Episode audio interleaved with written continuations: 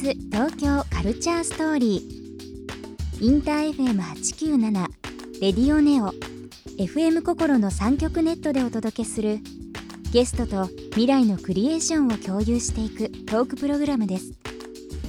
案内役はビームスコミュニケーションディレクターの土井博志今週のゲストはネイルアーティストでアートディレクターの花代さんです。今日の話は日本の伝統文化とネイルアートの関係性についてビームス東京カルチャーストーリー今夜もスタートです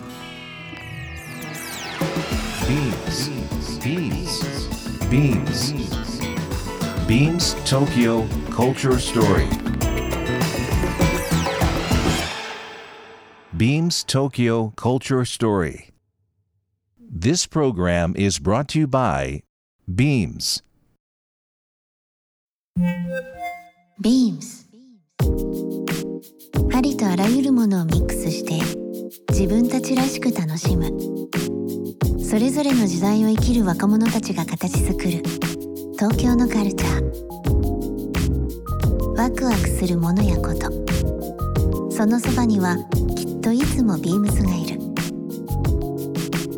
ハッピーな未来を作りたい。東京のカルチャーは世界で一番面白い。ビームス東京カルチャーストー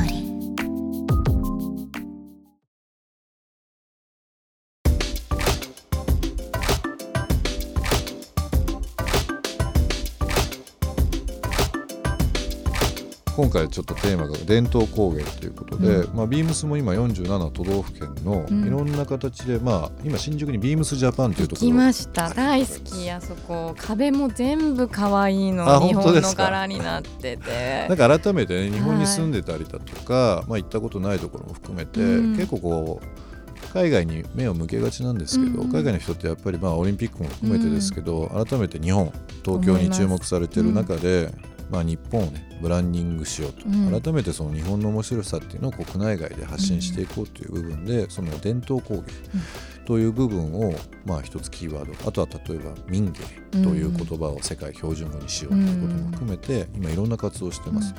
あのまあ本当に日本だけじゃなくて、うん。まあ、世界各国、えー伝統工芸、まあ、歴史ある、えー柄だだとか、うん。いろんなその文化っていうのがあると思うんですけどその、まあ、国内外問わずなんですが、こう思い入れがあるとか何かこう、自分の中で気になる伝統工芸とかってあったりしますか？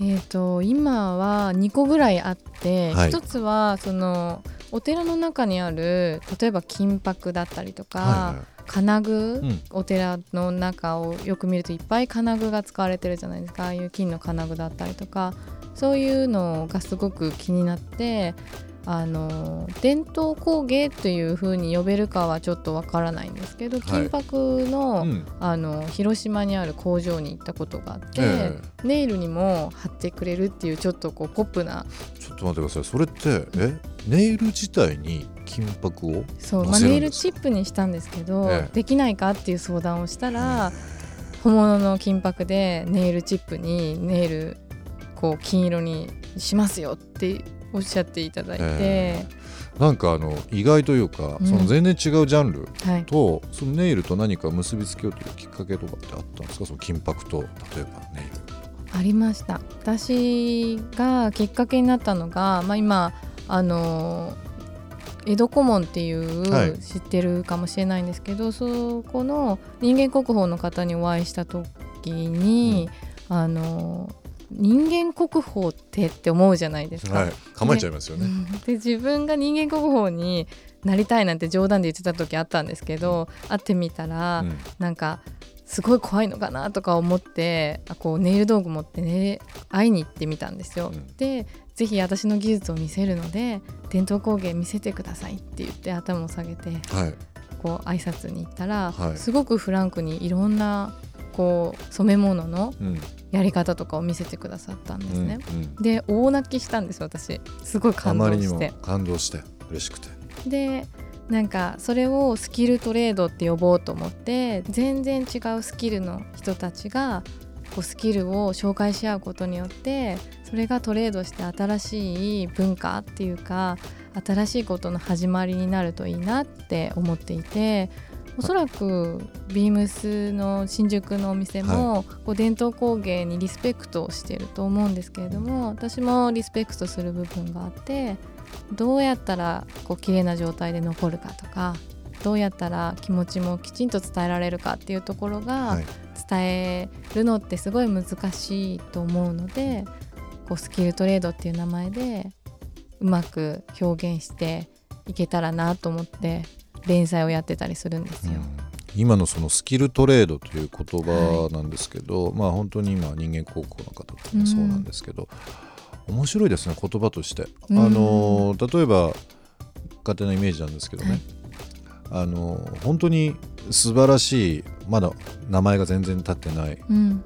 学生さんとそういう人間国宝だったりう年配の人とかっていうのが意見があったり話があったり、うん。お互い面白いと思ったら、うん。お互いのものを足し算掛けはい算のような形で表現していこうという部分っうん。てすごくフェアでうん、面白いですね、うん。なんか伺ってて。だからその異業種との、まあ、コラボレーションだったりだとかね、うん。同業種での中での、うん。まあ、共存だったりとかも含めてこの言葉すごくいいですね。嬉しいです。スキルトレード。なんか互いにやっぱりその環境違いど国籍違いど、うん、あの性別も含めてですけどもう全然それぞれがあの違うところっていうのがうん。一つのアート、うん。言葉では通じないかもわからないけど、何か目の前で表現したものを互いにうん、交換してコラボレーションできるというのはもうお互いの活動の場が、あうん。の広がるというか、うんまあ、今までのジャンル以外のところの人に、こうきっかけができたりだとか知っていただくっていうことができそうですね。そうですね。素晴らしい言葉リスペクトしてコラボレーションができると最高ですよねうん。素晴らしいですね。うん、最近だと日本以外に結構こう海外旅行とかね行かれたりとかすると思うんですけど、海外でのなんかそういう旅行の思い出？まあそこで知り合ったあの、うん作家さんとかアーティストのうんストーリーとかってありますか、なんか知り合ったのは東京なんですけど、はい。フランスのリモージュ地方にある伝統工芸で、あのリモージュボックスっていうのがあるんですけど、はそれに絵付けをしている職人のパトリックさんっていう方と学生の頃に出会って学生時代にはい。で毎年日本に来られてるので毎年欠かさず会いに行ってで自分の絵をあげたりとかしてる間に彼が自分の使ってた筆をくださったんです筆。よ。はいである日私もネイルやり始めて自分の筆が出したいなと思ってパトリックさんのところにサンプルで出来上がった筆を持って行って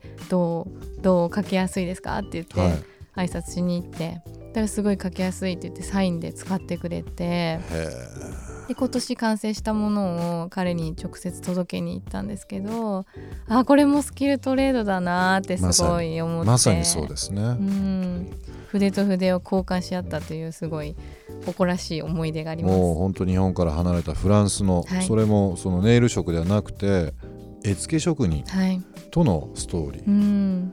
まさにそのスキルトレードはい。という部分もう本当世代超えて国籍超えてできてる話、もう素晴らしいですね。面白いですね。面白いですよね。ではここで一曲流したいと思います。今日はあの僕の方が選んできました選んだ曲なんですけども、えーちょっと懐かしい曲を選んできました。Everyday Love The Does Band ビームス東京カルチャーストーリー番組では皆様からのメッセージをお待ちしています。メールアドレスは beams897 アットマークインター FM.jp ツイッターはハッシュタグ beams897 ハッシュタグ beams 東京カルチャーストーリーをつけてつぶやいてください。ビームス東京カルチャーストーリー。明日もお楽しみに。ビームス。ビームスメン渋谷鈴木修二です。ビームスメン渋谷では今一番おすすめする旬なアイテムからバイヤーこだわりのメンズアイテムを取り扱っていますアメリカのワークウェアをファッションに取り入れるのが好きでアメリカに旅行した際には観光もそっちのけでずっと洋服を見て回りました。休みの日はひたすら洋服を探しに街へ出かけます。話題のものや最先端の場所に触れてみて体験することが仕事にも活かせるような気がしています。オフィシャルウェブサイトにスタイリングを投稿していますのでぜひご覧になってみてください。店頭でもお待ちしております。ビームス東京カルチャーストーリー。Beams Tokyo Culture Story. This program was brought to you by Beams.